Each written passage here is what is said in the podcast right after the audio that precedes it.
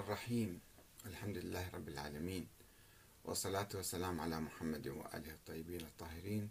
ثم السلام عليكم أيها الأخوة الكرام ورحمة الله وبركاته. هل سمعتم بالقراءة السرية الباطنية الأيديولوجية المقلوبة للتاريخ؟ ما هو أثرها في تمرير الأساطير وتشكيل العقائد والأديان؟ ما هي علاقتها بتكوين العقيدة الاثني عشرية. هل سمعتم بالقراءة الأيديولوجية السرية الباطنية للتاريخ؟ وما هو دورها في تكوين العقيدة الاثني عشرية؟ تصوروا نحن الآن في القرن الثاني والعشرين الميلادي. وبالضبط في سنة 2017 ونقرأ في كتاب ما جرى قبل مئة عام في العراق وإيران ولبنان والمنطقة مثلا. الإمام الخميني لم يحكم إيران وإنما توفي في انفجار طائرته عندما كان عائدا من فرنسا إلى طهران. شاه إيران السابق تعرض لعملية اغتيال في قوم. الثورة الإيرانية لم تحدث وإنما كانت عبارة عن انقلاب عسكري فاشل. لا وجود لحرب بين العراق وإيران في الثمانينات من القرن العشرين. آه، السيد محمد باقر الصدر كان يدعو إلى تأييد صدام حسين. السيد محمد صادق الصدر لم يقتل من قبل صدام وإنما قام بانتحار نتيجة قيادته السيارة بسرعة. والأمريكان لم يحتلوا العراق وإنما احتلوا إيران. وداعش كانت صناعة إيرانية وتعمل ضد السعودية. وقام الوزير السبهان بقيادة المعركة ضد داعش حتى القضاء عليها في العراق. هذه نماذج مضحكة طبعا من القراءة السرية المقلوبة للتاريخ المعاصر اللي إحنا نعيشه الآن ولكن بعد مئة سنة يمكن يجوا ناس يكتبوه كما يشاءون حسب أيديولوجيتهم وحسب عقيدتهم وحسب فكرهم. يقرؤون الأحداث كما يشاءون ويكتبوها كما يشاءون. فهل يوجد مثلها في السابق؟ ونحن نقوم الآن بتصديقها بدون نقاش؟ هذا هو موضوع حلقتنا اليوم وهو موضوع طريف في الحقيقة لأنه إحنا بعد 1400 سنة نقرأ التاريخ. ونقرأ التاريخ من خلال ما كتبه بعض المؤلفين المؤدلجين. أنه حدث كذا لم يحدث كذا هذا كانت علاقته طيبة مع هذا الخليفة أو الحاكم هذا كانت علاقته سيئة ويصورون التاريخ بشكل معين. هذا الإنسان آه، لم يمت. إسماعيل بن جعفر الصادق مثلا هذا الإنسان لم يمت بقي حي. إنما كانت عملية دفنة وتشييع مسرحية افتعلها الإمام الصادق. شوفوا كيف آه، يقرأ التاريخ بصورة معكوسة. عبد الله الأفطح ابن جعفر الصادق آه، لم يمت دون ولد. كان عنده ولد اسمه محمد وهو المهدي المنتظر بعده. وهذا غاب وموجود ولا يزال موجود. الإمام الحسن العسكري أصلا لم يمت وسوف يعود مرة ثانية يظهر أو سيعود أو مات وسوف يظهر. وأنه كان عنده ولد موجود. كل هذه قصص وأحداث يعني آه، عجيبة غريبة. تقرأ التاريخ كما تشتهي. الإمام الرضا مثلا كان ثائرا ضد العباسيين ولم يتحالف مع المأمون.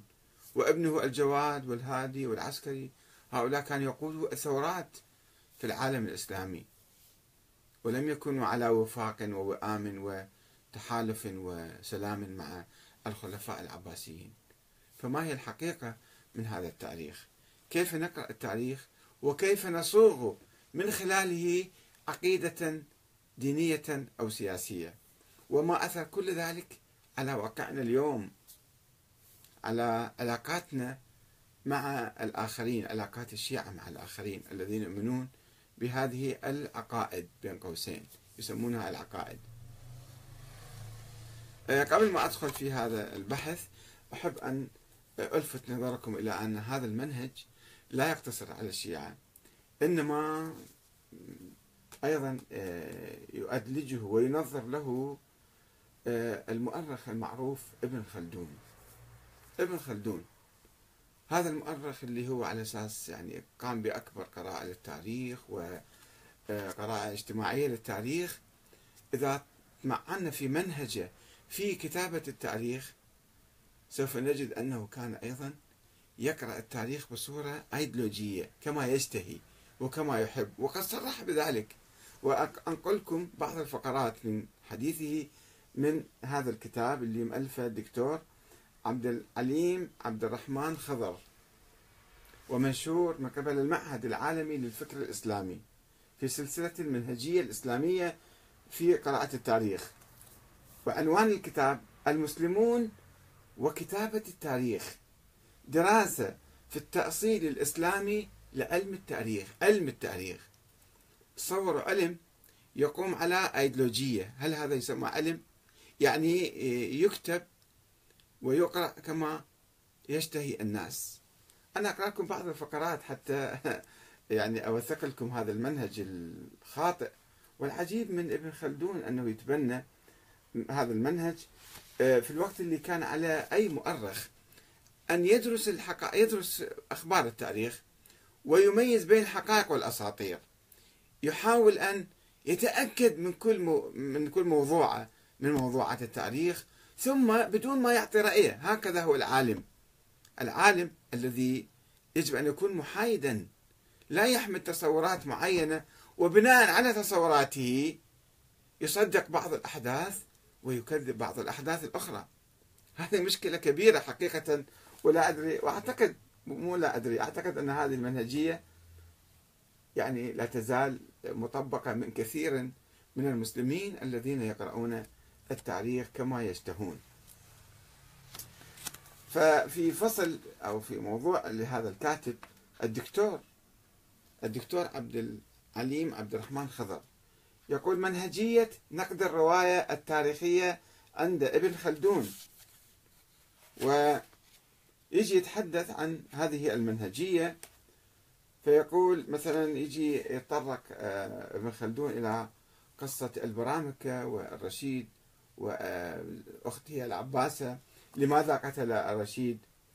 بصورة مفاجئة وزراءه وعائلتهم وأبادهم وصادر أموالهم. آه، آه، فيقول وهيهات ذلك من منصب العباسة العباسة أخت رشيد. في دينها في كلام أنه كانت يعني متزوجة من البرمكي. أنه مو معقولة تتزوج من هذا الشخص. في آه، هيهات ذلك من منصب العباسة في دينها وأبويها وجلالها وأنها بنت عبد الله بن عباس ليس بينها وبينه إلا أربعة رجال. هم أشراف الدين وعظماء الملة من بعده. والعباسة بنت محمد المهدي ابن عبد الله بن أبي جعفر المنصور. فمعقولة تروح مثلا آه، تتزوج سرا وتنام وياه هذا لا مو معقول أبدا. فيقول هذا الكاتب الدكتور وإنما أدرك ابن خلدون كذب هذه الأخبار دون أن يدركها غيره ممن سبق عصره من المؤرخين لأنه كان على علم مثلا بالجغرافيا ومواقع البلدان. فيجيب آه، قصص أنه كيف نماذج من أنه آه، آه، ابن خلدون كيف كان يقرأ التاريخ؟ يقول كيف وقد رأينا كيف دافع ابن خلدون عن الرشيد ونفى عنه شرب الخمر. أصلا الرشيد ما كان يشرب الخمر. ليش؟ مو لأنه اعتمادا على أخبار موثقة أو غير موثقة أو أخبار هاي ضعيفة إنما نفى عنه شرب الخمر وحضور مجالس السكر. وكما يذكر المؤرخين المؤرخون فإن الرشيد حبس أبا نؤاس لما بلغه. وكيف يرضى لنفسه أن ينزل إلى هذا المستوى وهو الخليفة القائم على أمور الشرع والدين؟ يعني خليفة كيف يشرب خمر؟ مو معقولة فأنا ما أصدق. فإذا هذا خبر كذب. عمي روح تحقق أتأكد. ادرس الروايات ادرس المصادر. شوف هذه المصادر محايدة ولا مصادر مؤيدة ولا مصادر معادية. قاعد تنسب هالتهم إلى الخليفة هذه وهذا الخبر كذب من أساسه أو لا كان صحيح. مو لأنه منصبه منصبه الخلافة فإذا هذا مو معقولة. مو معقولة يشرب خمر أو يفعل كذا أو يفعل كذا. وبعدين هو يصرح آه، بمنهجه. آه، يقول الدكتور عبد العليم ينقل ويختم ابن خلدون هذا الفصل بقوله هذا هو الذي ينبغي أن تحمل عليه أفعال السلف من الصحابة والتابعين. تبرر تأول تقلب ما تقرأ ما تصدق تكذب ما يأتيك. بناء على ماذا؟ فهم خيار الأمة. ما دام خيار الأمة في ذهنك فمستحيل يرتكبوا هاي الأعمال. وإذا جعلناهم عرضة للقدح فمن الذي يختص بالعدالة؟ ما في واحد عادل. والنبي يقول خير القرون قرني ثم الذي يلونهم ثم الذين يلونهم مرتين أو ثلاثا ثم يفشو الكذب. فجعل الخيرة وهي العدالة مختصة بالقرن الأول. والذي يليه فإياك أن تعرض نفسك أو لسانك بالتعرض لأحد منهم ولا تشوش فمك بالريب في شيء مما وقع منهم. والتمس لهم التمس أنت لازم تطلع لك تبرير. والتمس لهم مذهب الحق وطرقه ما استطعت فهم أولى الناس بذلك. وما اختلفوا إلا عن بينة وما قاتلوا أو قتلوا إلا في سبيل جهاد أو إظهار حق يعني مو من أجل الدنيا ومن أجل الزعامة. لا لا أبدا ذولا من الزهيم ملائكة كانوا.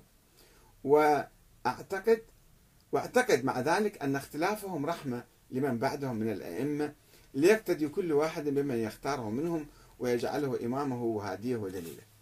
هذا المنهج منهج أيديولوجي في قراءة التاريخ. ويرفض يرفض كل شيء تجي تجي معلومات يستطيع التأكد من عندها بس هو يرفضها ويحولها ويفسرها كما يشتهي. أيضا جماعتنا أيضا عندهم هذا المنهج. الإمام علي ما بايع أبو بكر. إنما بايع بالقوة والإكراه. ما بايع طوعا ولا أصبح مستشارا لعمر ولا بايع عمر ولا بايع عثمان. نجي بعدين في بعض الناس قالوا حتى الإمام علي لم يمت. الإمام علي الإمام الحسين لم يستشهد لم يقتل في كربلاء. من الغلاة. الغلاة اللي أيديولوجيين كانوا. نجي إلى الإمام آه، جعفر الصادق وابنه إسماعيل. إسماعيل لم يمت مسرحية كانت. عبد الله الأفطح ما كان عنده ولد في الظاهر لا في الباطن كان عنده ولد. قراءة تاريخية مقلوبة. الأئمة مثلا ما كانوا يدعون للإمامة ما كانوا يقولون إحنا معصومين إحنا معينين من قبل الله لا لا هذا تقية كانوا يقولون. وباسم التقية كانوا يقرؤون التاريخ بصورة معاكسة وينسبون للأئمة أحاديث وآراء ونظريات هم ما يعرفوها ويتبرؤون من عندها آه، الإمام الرضا والجواد والهادي والعسكري أربعة أئمة من الأخيرين يعني كانوا في كنف الدولة العباسية تحالفوا مع الدولة العباسية وأصبح الإمام الرضا ولي عهد المأمون. لا تم بالقسر والإرهاب. ما هو المأمون كان ضعيف تلك الأيام وكانت ثورة قائمة عليه بالعراق وبالحجاز وحتى بإيران. فليش يكون الإمام يعني يجبر الإمام الرضا على أن يكون ولي عهد؟ كيف؟ والثورة قائمة فتبرير دائما. وبعدين الجواد والهادي وكانوا في كنف الخلفاء العباسيين وأصدقاء وقاعدين وقايمين معاهم. فلا هذول كانوا يقودون ثورات سرا من تحت لتحت. ما هو الدليل؟ لا يوجد دليل. نجي أخيرا على موضوع الإمام الحسن العسكري اللي توفى ظاهرا كل مؤرخين الشيعة. وأنا أجيب لكم مصادر موجودة هنا كلها. كل مؤرخين الشيعة يقولون أنه في الظاهر كان يقول أنا ما عندي ولد. وآخر شيء عندما أحس بالوفاة بمرض الموت استدعى القاضي ابن أبي الشوارب وقال له اكتب وصيتي. وأنا أوصي بأموالي وجوارية وكذا وممتلكاتي إلى أمي تروح ما عندي ولد. وبعدين جعفر أخوه قال لا أنا وريثه أعطوني الأموال. اللي هي وصار خلاف بين جعفر وبين أم الحسن العسكري اللي اسمها حديث اسمها حديث. كانت في المدينة. جاءت وصارت راحوا المحكمة وتقاسموا الأموال بعدين. فظاهر حياة الإمام العسكري أنه ما كان يقول أنا عندي ولد. ولكن أجوا جماعة ولذلك تفرق شيعته. شيعته جماعته اللي موالين إلى إلى أربع عشرة فرقة. أربع عشرة فرقة فرقة وكل واحد صاروا دايخين أنه الإمام العسكري ماذا حدث له؟ هل هو مات؟ اختفى؟ سيعود للحياة مرة ثانية؟ هو لم يكن إمام أصلا؟ أخوه سيد محمد إمام آه، اللي بعد بعد الهادي. وصاروا في حيرة. 14 رأي عندنا في هذا الموضوع. فريق من هؤلاء ال 14 بالسر على رأسهم عثمان بن سعيد العمري قال أنه أنا هو كان وكيل مالي في في بغداد آه، يعرف بالسمان أيضا. كان يبيع سمن بقال يعني وكان وكيل يجيبوا له فلوس يوديها الإمام العسكري. فقال أنا أعرف أن الإمام العسكري عنده ولد وأنا شفته وراواني إياه وإذا عندكم فلوس تعطوه إلى ابنه فجيبوها إلي أنا أودي إياه. يعني هذه يجر النار إلى قرصه. يعني لو يروح أمام أي محكمة يدعي هذا الادعاء. القاضي يقول له أنت تجر النار إلى قرصك وبالتالي أنت متهم وأنت مشبوه وما يمكن أصدق كلامك. وبعدين ما نشوف واحد ولا شفنا واحد قاعد تدعي وجود ولد لا وجود له في الظاهر بالسر. وتقول أنا على اتصال به وأنا أجيب فلوسكم وأودي له إياه. أنت دجال يقول القاضي. فهذا كان يقول عنده ولد. الرواية الظاهرية لا ما والشيعة قاموا يفتشون يدورون يبحثون يسألون فعنده ولد ولا ما عنده ولد خلينا نشوف نقرأ الروايه التاريخيه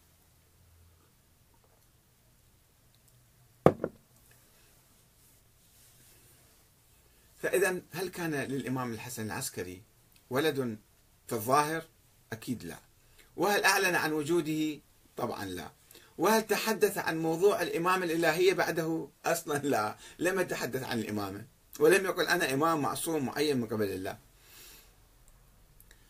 آه، لماذا كان يعيش إلى جنب جنب الخليفة المعتمد؟ هل كان سجينا أم يعيش بحرية وبقرار منه؟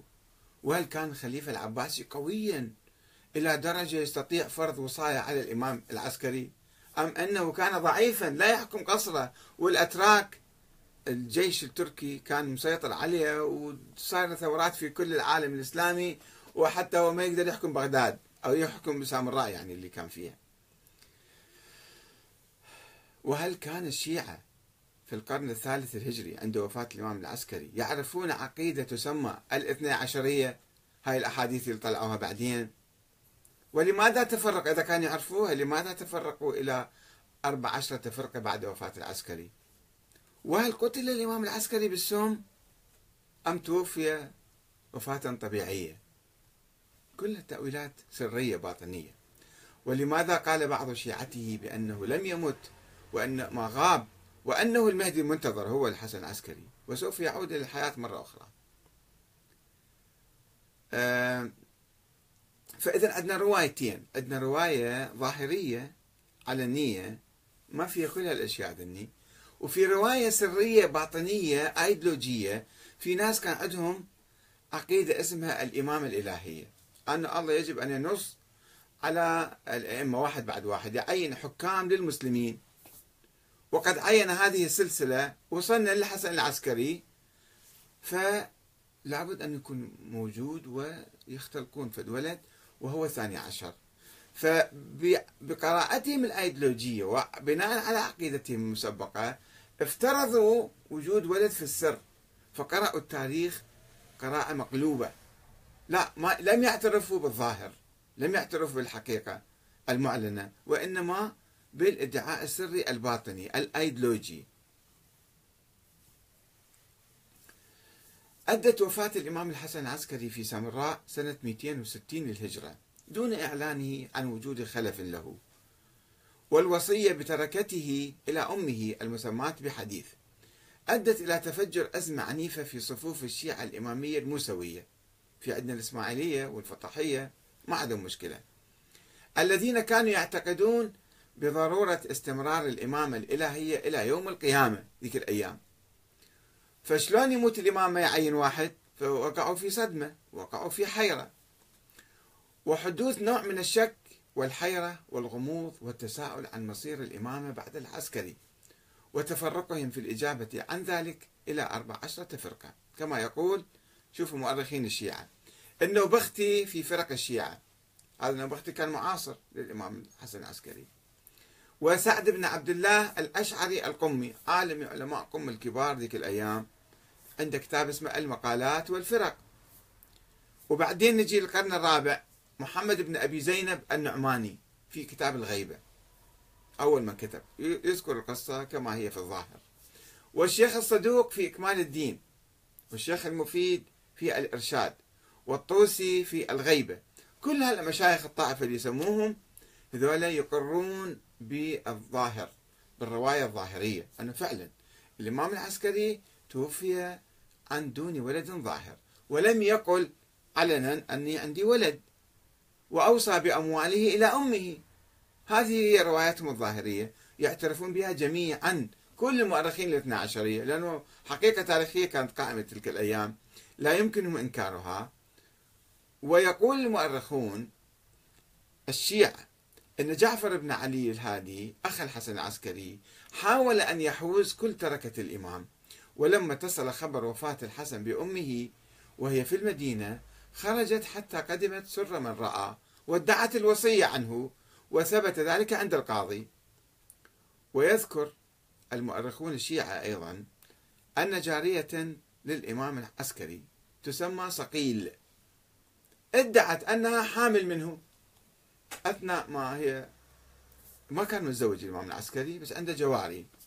إحدى الجواري قالت أنا حامل من عنده وعادة الجارية التي تدعي الحمل إذا ولدت تصبح أم ولد فهي يعني تعتق من أموال زوجها من أموال ابنها اللي صارت الآن بعدين وبعد ما تصير حرة يعني. فواحدة من الجواري يمكن الدورة متأخرة عليها شوية فقالت أنه أنا حامل. فتوقفت قسمة الميراث وحمل الخليفة العباسي المعتمد الجارية. إلى صقيل اسمها إلى داره قالت تفضلي تعالي يا من نسواننا أنت أصبحتي أرملة الآن. فخلينا نشوف نتأكد من عندك أنت فعلا حامل ولا لا. وأوعز إلى نسائه وخدمه ونساء الواثق ولي عهده ونساء القاضي ابن أبي الشوارب تحت القضاء يعني خلاها بتعهد أمرها والتأكد من حملها واستبرائها. يعني يتأكدون شهر شهرين ثلاثة إذا أجت الدورة فإذا هذه مو حامل. إذا ما أجت الدورة فإذا هي قد تكون حامل ويأخرون القسمة. ولم يزل الذين وكلوا بحفظ الجارية ملازمين لها حتى تبين لهم بطلان الحمل. هاي ادعاء باطل كان. فقسم ميراث الحسن بين أمه وأخيه جعفر. لاحظوا هذه هاي الرواية الظاهرية. التي يعترف بها جميع مؤرخ الشيعة قديما وحديثا. ولا أحد يشكك فيها. طيب كيف إذا صار عنده ولد؟ خلينا نشوف بالرواية الباطنية السرية الأيديولوجية. إذا يعترف الدليل التاريخي بأن الظاهر من حياة الإمام الحسن العسكري وسيرته ينفي أن يكون له ولد ولكنه يقول أن الظروف السياسية لم تكن تسمح للحسن العسكري بإعلان وجود ولد له. هو يفتعل ظروف سياسية. وحتى لو كانت هناك ظروف سياسية فعلا وقمع وتجديد ما ما يحق الواحد أنه ينسب ولد إلى إنسان مسجون مثلا أو تحت الضغط. ما يصير هذا شيء آخر. وأن الخوف عليه من السلطات العباسية التي كانت تعلم من قبل أنه الإمام المهدي من وين جت تعلم؟ ما هو شيء سري. ليش صار علني؟ الذي سوف يزلزل عرشها. شو ما زلزل عرشها؟ وين؟ يعني كل أوهام افترضوا على أو مجموعة أوهام أوهام على أوهام حتى يصوروا يكونوا صورة معينة ومبرر للقول الباطني للقول السري المقلوب للتاريخ وهو الذي هذا كل الاشياء هذه الظروف هو الذي هي هذا الظرف يعني الذي أجبر الإمام على إخفاء أمر ولادة ابنه المهدي المنتظر. خلاها سرية جدا. طبعا عندهم روايات أخرى تقول لا أعلن عنها وعق عقيقة وسوى كذا وعزم ناس. كيف كيف سرية وخايف ويسوي عقيقة مثلا. ثم يذهب الدليل التاريخي ليذكر تفاصيل ولادة محمد بن الحسن العسكري والظروف التي أحاطت بها وقصص الذين شاهدوه بصورة سرية. كله بصورة سرية واحد عن واحد همسا وسرا. والتقوا به في مختلف مراحل حياته. أيام أبيه وبعد وفاته قصص صار يحبكوها وينسجوها ويدعوها على إحنا شفنا مجموعة. هاي الجماعة اللي ادعت. ولأن المسألة كانت سرية ومو معلنة ومو معروفة فصاروا يضطربون باسم الأم المفترضة لهذا الولد. من أمه عدة أسماء عندهم. فتختلف الروايات حول اسم ابن أم ابن الحسن. فبينما يقول الشيخ الأقدم ابن أبي الثلج البغدادي في تاريخ الأئمة والمسعودي في إثبات الوصية كتاب عنده اسمه إثبات الوصية. والطوسي في الغيبة والمجلسي في بحار الأنوار أن اسمها نرجس. يقول محمد بن علي الصدوق اللي كان أقدم من الطوسي وأقدم من المجلسي يقول في إكمال الدين أن اسمها مليكة. وشوفوا اختلاق الأحداث التاريخية. أن اسمها مليكة ومن هي هذه مليكة؟ هي بنت يشوع ابن قيصر ملك الروم. من هذا يشوع ابن ابن قيصر الروم؟ فد واحد مختلق في الصورة وهمية.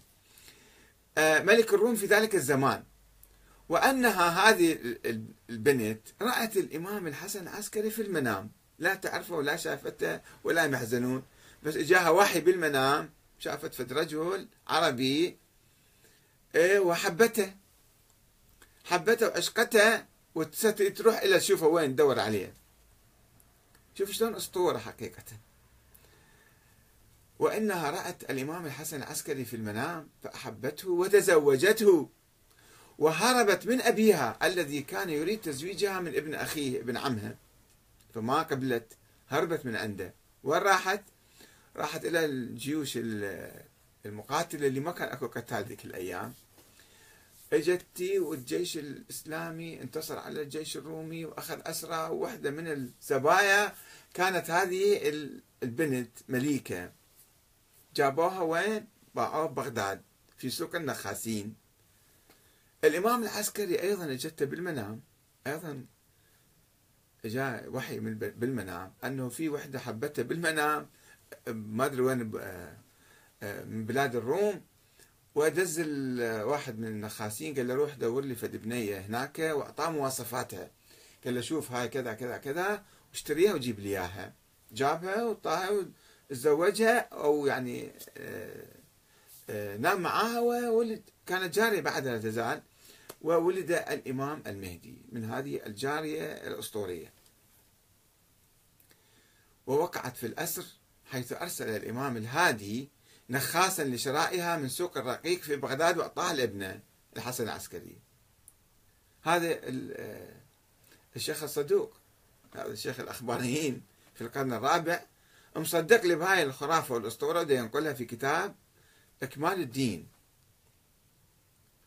ولكن المسعودي اللي كان معاصر له تقريبا يقول لا هي ما كانت منين جايبين الأخبار ذني جاية من هناك ومدري شنو؟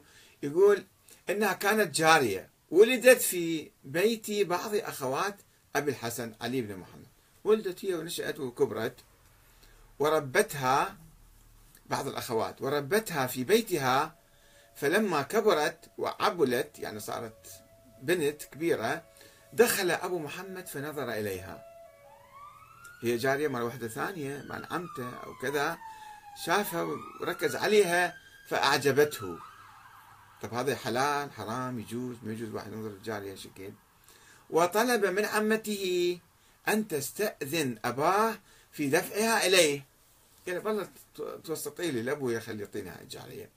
ففعلت فزوج. هذه رواية أخرى المسعودي يذكرها. ويقول الصدوق في رواية أخرى أن اسمها هو صقيل وأنها ماتت في حياة الحسن العسكري. مو هذه اللي ادعت أنها حامل لا. هاي نرجس ادعت إنها حامل وبعدين تبين كذبها. هذه ولدت في زمان الحسن العسكري وماتت. وهناك عدة أسماء أخرى يذكرها المجلسي في بحار الأنوار. اسم سوسن ريحانة خمط. وينقل عن الشهيد الأول في كتاب الدروس أنها حرة أصلا مو عبدة كانت. وأن اسمها مريم بنت زيد العلوية. منو هاي مريم بنت زيد العلوية؟ ما حد يعرفها. وهي جابت هذا الولد. فشوفوا لأنه القصة أسطورية. فصار تلاعب ما يعرفوا كل واحد يحكي كما يشاء حتى يألف قصة حولها. ونفس الشيء يجي على تاريخ الولادة. آه، قضية سرية كلها من يعرف؟ ما حد ما يعرف كل واحد يروي شكل كما يريد. آه، اختلفت الروايات حول تاريخ مولد الإمام محمد بن الحسن العسكري. وأخذ قوم من الشيعة الأوائل بدعوى الجارية نرجس بالحمل. قال هذه نرجس هي أمة وبعدين ولدت. لا مو أنه ما ولدت لا بعدين ولدت بالسر. وبعضهم قال لا بقى في بطنها سنوات. وهذه الفكرة كانت شائعة هذيك الأيام أنه ممكن الحمل يسموه الحمل المستكن. الحمل يمكن يبقى سنوات في بطن الأم. فهذه جاء آه، نرجس ما بين عليه الحمل بس بعدين ورا كم سنة ولدت. مو في حياة الإمام العسكري وما كان عمره خمس سنوات لما توفى الإمام العسكري. لا إنما كان جنين في بطن الجارية وبعدين ولدته. إيش يبعوا من هالخرافات والأساطير؟ كما تشاءون. يقول بعد وقالوا إنها ولدت ابن الحسن بعد ذلك بثمانية أشهر. لا تسعة أشهر هذول جماعة. ويقول الشيخ المفيد إنه ولد في الثامن من شهر ذي القعدة الثامن من شهر ذي القعدة مو نصف شعبان.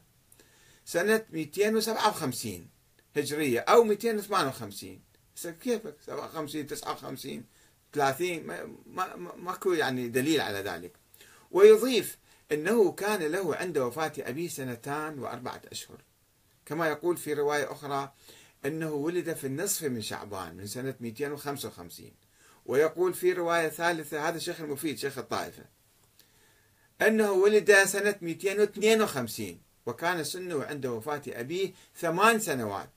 ولكن الشيخ الصدوق يقول أن مولده كان في ثمانية شعبان سنة 256 أما الشيخ الطوسي فيقول أنه ولد في النصف نصف من رمضان دون أن يحدد السنة ما يدري يا سنة ويقول بس أعتقد نصف رمضان. ويتفق في رواية أخرى مع الشيخ المفيد في أنه ولد في النصف من شعبان سنة 255 وهكذا تختلف هذه الروايات في تحديد تاريخ مولد ابن الحسن الذي تقول أنه ولد بصورة سرية وظل أمره مخفيا هذه القصة هذه العقيدة اللي بعدين صاروا 12 وصارت العقيدة الاثنى عشرية في القرن الرابع الهجري. وذول الجماعة الصدوق والمفيد والطوسي إجوا بعد 100 150 سنة 200 سنة من وفاة الإمام العسكري وصاروا يجمعون الروايات ويكتبوها في كتبهم. وإحنا نقراها ونصدق بيها. أنه الإمام العسكري كان عنده ولد. لا حقيقة هاي صارت. والبعض اجى قال لا مو سري كان علني. طيب وين العلني وين القصص اللي اللي وردت من مؤرخي الشيعة الأوائل في القرن الثالث الهجري؟ قالوا ماكو ولد وهو أوصى إلى أمه واختلفوا على الإرث وبعض الجواري ادعت الحمل. هذه لو ما كان قسم فريق من الشيعة يؤمنون بأيديولوجية معينة أن الإمامة يجب أن تستمر في هذه السلالة وتستمر بصورة عمودية. بعض كان من الإمامية ما يعتقدون إلا بصورة عمودية. يمكن إذا عنده ولد تروح إلى ابنه وإذا ما عنده ولد تروح إلى أخوه تروح إلى ابن عمه. مو مشكلة. عامة الشيعة كانوا يتبعون العلويين من دون تحديد من دون تركيز في سلالة معينة. أي قائد علوي يطلع ثوري يلتفون حوله. وفي تيار في الإمامية الموسوية اسمه التيار الفطحي. فطحي نسبة إلى عبد الله الأفطح ابن جعفر الصادق. لما توفي الإمام جعفر الصادق ذهب الشيعة إلى عبد الله الأفطح ابنه الأكبر. وقالوا هذا هو الإمام. توفى بعد سبعين يوم وما عنده ولد. فاختلفوا الشيعة ثلاث فرق أخرى ذول الموسوية غير الإسماعيلية. فقالوا أنه طيب آه، إذا ما عنده ولد ما عنده ولد عبد الله الأفطح روح الأخ موسى بن جعفر. فجمعوا بين عبد الله الأفطح وبين موسى بن جعفر سموهم فطحية. ما عندهم مشكلة. لا في آية قرآنية تقول ما يجوز ولا حديث نبوي ولا حديث قاطع من الأئمة. مسألة عرفية عادية كانت. مات عبد الله الأفطاح روح الأخو موسى الكاظم. والموسوية قالوا لا إحنا أخطأنا واشتبهنا وغلطنا بالنمرة. أساسا عبد الله الأفطاح لم يكن إمام لأنه ما عنده ولد ثبت ما عنده ولد بعدين فإذا هذا مو إمام. نقلب رأسا. من الإمام جعفر الصادق؟ إلى موسى الكاظم مباشرة. سموهم موسوية. وقسم ثالث قال من قال لكم أن عبد الله الأفطح ما عنده ولد؟ قال شفنا بالظاهر ما عنده ولد. قال لا لا. هو عنده ولد بالسر اسمه محمد. محمد بن عبد الله وهو المهدي المنتظر وسوف يخرج وهو غائب وهو كذا وهو كذا. وصاروا يجيبوا قصص عنه وحواله وراح لليمن وراح مدري وين يقود الثورة. بعدين بعد فترة الشيعة شافوا هذا كلامهم هواء في هواء وبدون دليل وبطلوا عنهم. قالوا روح بابا أنتم قاعد تتخيلون أشياء. فنفس الشيء صار الجماعة الآخرين الذين افترضوا وجود ولد للعسكري وادعوا بعضه لمصالح مادية خاصة وكذبوا على الشيعة وضحكوا عليهم ألف سنة. وإحنا بعدنا ألف سنة جايين نؤمن بهذا التاريخ. ونصدق بكل حذافيره وممنوع أحد يناقش ممنوع أحد يدرس هذا الموضوع حتى في الحوزة. الحوزة المفروض هي تدرس تاريخ الأئمة تاريخ الشيعة والتشيع. مادة التاريخ ما موجودة في الحوزة تصدقون؟ مادة التاريخ ما ماكو بمناهج الحوزة فقه وأصول ولغة ومنطق وفلسفة واطلع قبل. ما عندهم ما عندهم منهج تاريخي للتحقيق وللدراسة وللبحث. والتأكد وشلون نقرأ التاريخ وشلون نتعلم وشلون ما هي الكتب التاريخية الموثقة وغير الموثقة وكيف نقارن بيناتها. لذلك إحنا بحاجة حقيقة الآن في الحوزة في النجف في قم أول شيء إلى اعتماد مادة التاريخ. مادة التاريخ الشيعي والإسلامي والعالمي وكل المنطقة الأديان. حتى نعرف نتأكد من العقائد اللي اجتنا من التاريخ ما اجتنا من القرآن الكريم ولا اجتنا من النبي محمد صلى الله عليه وسلم.